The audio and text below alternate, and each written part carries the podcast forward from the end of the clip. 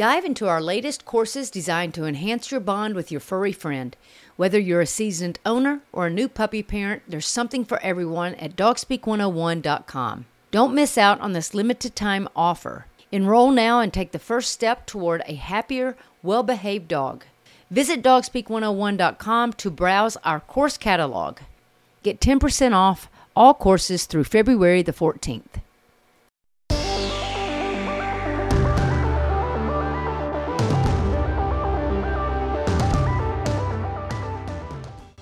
Hey guys, and welcome to the Dog Speak podcast. I am Nikki Ivy, your host. I am thrilled that you are joining me to talk puppies, dog training, real life manners, and more.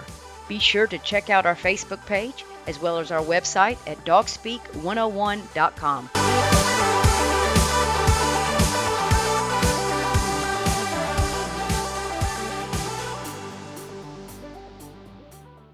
Hey, Dog Speak Geeks, and welcome to our new mini podcast where we are going to be talking kids and dogs. There are many dogs that are afraid of kids or just find kids very uncomfortable. And why is this, you ask? Well, frankly, I think kids are scary, and most dogs do too. Why is that? Well, they come in a lot of different sizes and in a lot of different volumes. You know, a lot of kids uh, love dogs, and, and so they'll do a lot of running and approaching in a high, squealy voice and this can be scary. They can also be very unpredictable, where one minute they're calm and the next minute they're going crazy. So sometimes, you know, dogs just have a problem with them feeling uncomfortable when children are around. And this age could be anything from a young toddler all the way up to 10, 11, 12 years old. Also, you'll find that a lot of times, especially with multiple children together, uh, they can be even louder, or boys can be really rough when they're playing, and that can make dogs a little nervous. So there is a difference between your dog being uncomfortable with children and just being completely afraid of children. If your dog is afraid of children, there's a whole nother training uh, technique that we will be using compared to if your dog is just uncomfortable around children. So let's start with being uncomfortable around children. This is very easy to deal with if your dog is uncomfortable when we start out with your dog being uncomfortable around children, and that just means that they're they're not big fans. They don't really care to be petted by them. Uh, they'd rather just move away from them. They're not doing any type of lunging um, and trying to offensively keep a child away. Okay, so if they're just trying to avoid them, then they're not truly afraid. They're just not real comfortable. So at that point, all you have to do is take your dog somewhere where children are Go somewhere where you can control the environment, which means that no kids are running up to your dog uninvited. Go somewhere where you can create distance and space so that your dog does not have to be too close to the scary thing. And you'll basically just start in a stationary position to where when your dog is calm and relaxed while he can see these children, uh, you're going to reward and tell him what a good dog he is. You will slowly decrease your distance towards these scary children and rewarding the dog for any good behavior that you like to see. You will not force the dog to say hi to children. You will not allow children to give your dog treats. If a child comes up, be sure you tell them, Sorry, my dog is in training, so that they're not approaching, and then you remove your dog out of the area. Don't let your dog get to the point where he feels the need that he needs to hide because you're not taking control of the situation. So, really, you're just creating positive associations with children um, and teaching the dog that he doesn't have to truly like them, but that there's no reason to run and hide and things of that nature. So it's a very simple teaching a behavior around something. So this is really no different of teaching a dog how to act around people or cars or um, you know around the vacuum cleaner. It's just basically teaching the dog that these behaviors are appropriate when this is in view. Now, there are obviously some dogs that are truly frightened of children, and this is a little bit of a different situation. If you have a dog who is truly fearful of children and, and you're truly afraid that they are going to snap or bite a child, then we have a whole nother issue.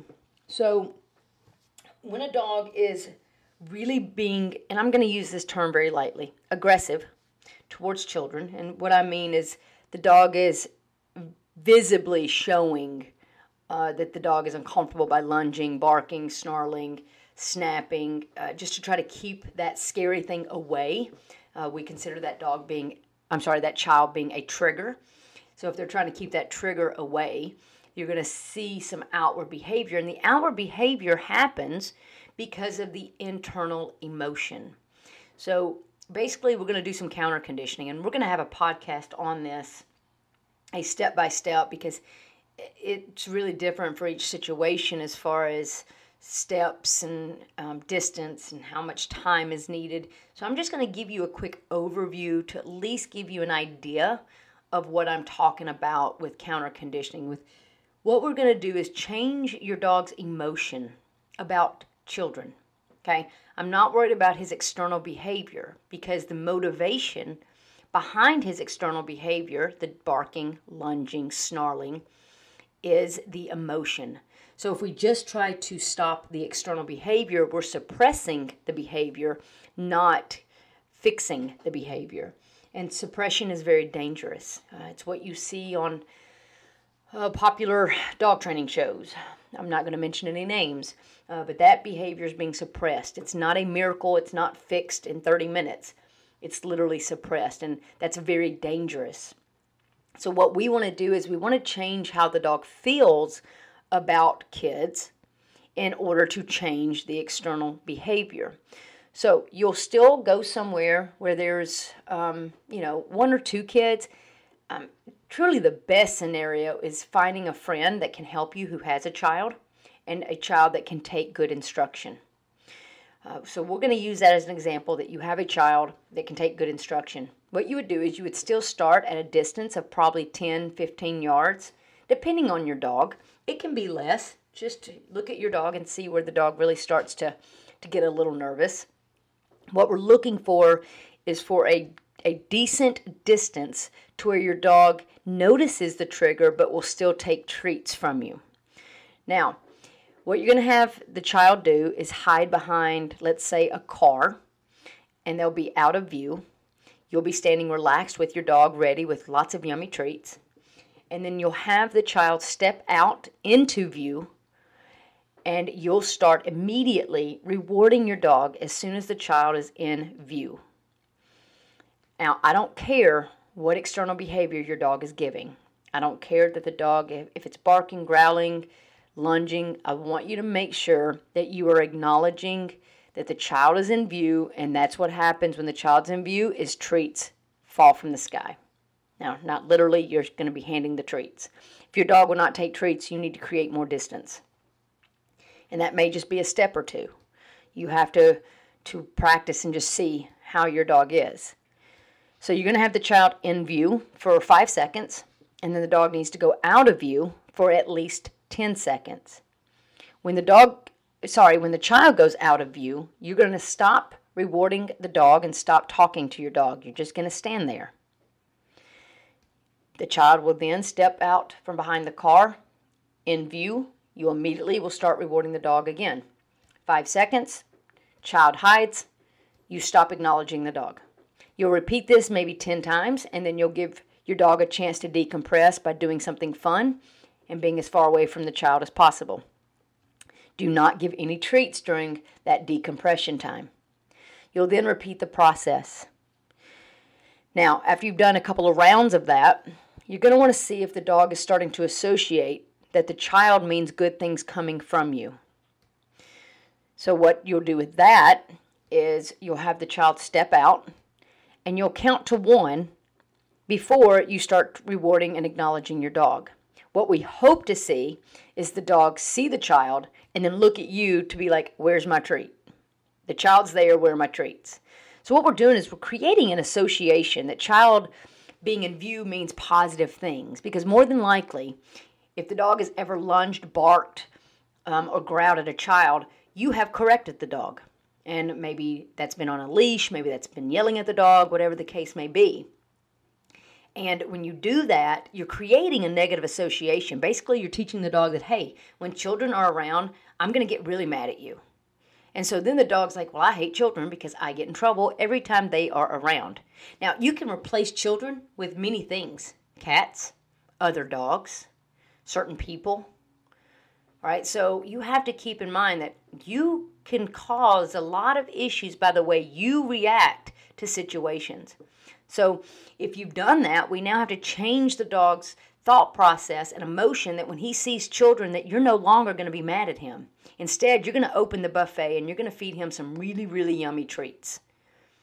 And this is going to happen constantly every time he sees a child. Now, the most challenging thing with counter conditioning in situations like this is one, you have to control the environment, which means that we don't want your dog seeing children and treats not happening because then it's going to take a lot longer.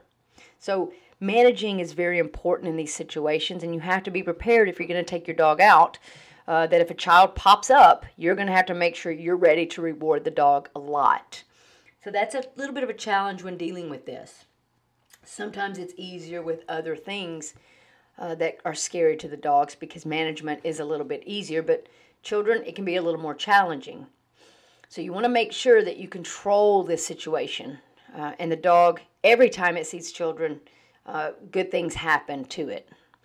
Now, the other thing is you're going to want to slowly decrease your distance towards the scary object. So if you started at 10 yards, uh, then you might do 9 yards. Now, when you decrease your distance, you want to decrease after your dog is looking at the child and then looking at you for its treats at 10 yards. Once your dog is consistently doing that, you're ready to decrease your distance. When you decrease your distance, you're going to go back to immediately rewarding as soon as the child is in view. So once you're at nine yards, then the child steps out, you immediately start rewarding, and you'll repeat the entire process. If your dog is not taking treats at nine yards, you need to go back to 10 yards and do it a few more times. If the dog is taking treats at nine yards, even when it is barking and lunging, you're going to just keep continuing the process like you did at 10 yards. And you'll slowly start to put a second or two in between uh, the reward and the verbal and the child being in view, just like you did at 10 yards. It's again, we're just trying to get the dog to associate positive things with the child. And you'll know you'll get it because when the dog sees the child, he will look up at you like, Where are my treats? There's the child, and the buffet supposed to open. And so that's what we're going for. So remember, we are not rewarding the external behavior when we're doing this. We are changing the emotion because the external behavior is happening because of the emotion. Now, if your dog is not taking treats during that external behavior, you're too close and the emotion is overwhelming. So you need to increase your distance. So that is kind of the gist of counter conditioning. We will get into it a little bit more in a full podcast, uh, but I wanted to give you a little bit um, of a starting point on dealing with children. And so, if I had to summarize, number one, don't ever punish your dog for any behavior around children. If they're doing a behavior, they're telling you they're either uncomfortable or they're fearful of these kids. Do not have kids giving treats to your dog to try to make your dog feel comfortable. Do not force your dog to be petted by children to make him feel comfortable. Do not freak out if your dog is afraid of children. They're scary little creatures. You need to understand that that it can be very scary for them. If your dog is just uncomfortable, just start rewarding him for good behavior when around kids. If your dog is truly fearful, then you'll need to set it up and start to associate different emotion around children. You're a big part of this. How you act around children, how you handle situations, and making sure that you protect your dog, which means not letting kids just run up and say hi, making sure that you create distance even on leash where you move away from the scary thing, taking your dog with you. Um, and you need to possibly build your dog's confidence up at home. It, it, this could be just a confidence issue and not um, just a situation where children are scary. So you may need to look at the entire thing. But, you know, don't freak out. It's not an abnormal issue. Like I said, kids are scary. Uh, adults can be a lot more consistent around dogs, whereas children are all over the place. So make sure that you do get your dog out and about. If it's a puppy, make sure you get them socialized. This is a great time to take them to a park, to a soccer field, baseball field, just to be around the screaming and the noise and the children. And, you know, don't force your dog to be petted. But if your dog is going to be petted by children, make sure that you are rewarding and uh, treating the dog for being good and not causing any negative association, only positive association. All right, and again, you can replace kids with cats, dogs, other people, anything. How you react or respond to something will make a big difference in your dog's life. So get out and get your dog socialized. If your dog is having a problem with kids, uh, get out and try to practice. Find a friend with a child to help you out. Change the way that you act around children when your dog is with you. And make sure that you make everything more positive and exciting. And if you do this, then your dog will start to see that children are not the little scary creatures they seem to be, that they're just little humans who really have no real sense of life. So, anyway, sorry, kids. Um, love you sometimes, but you can be scary to dogs. So, anyway, guys, I hope that you've enjoyed this mini podcast.